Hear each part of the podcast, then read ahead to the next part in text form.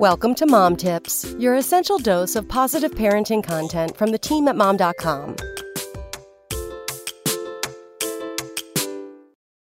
Five things tattooed moms don't want to hear anymore. When a woman becomes a mother, society as a whole tends to forget that she existed before she had a child.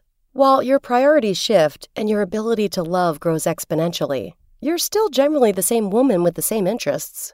That certainly doesn't stop people from attempting to put motherhood and the women who are a part of it into a neat little box. What's worse, people also have the audacity to actually tell women to their faces what motherhood should look like. And that often doesn't include women with funky hair, piercings, or tattoos. Inked moms know all too well the snide comments and sideways glances thrown their way simply for looking different. And trust us, they have heard it all.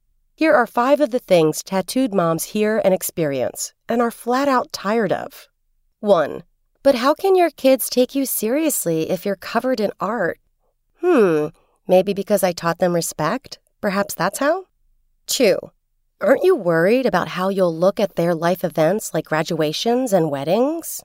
I'll look exactly like the woman I always have to them, and that's all that matters. 3. Aren't your kids embarrassed by them? They are kids. I'm a mom. Of course they're embarrassed. My ink has nothing to do with it. 4. Do you cover up for parent teacher meetings? Firstly, if my kid's teacher judges me on how I look, I don't want them teaching my kids. Secondly, I have tattoos. I'm not some lunatic who can't be professional. 5. How would you feel if your kids were covered like that? When they are old enough and are assured of who they are as people, I will fully support them because I love my kids unconditionally. Come back tomorrow for more mom tips.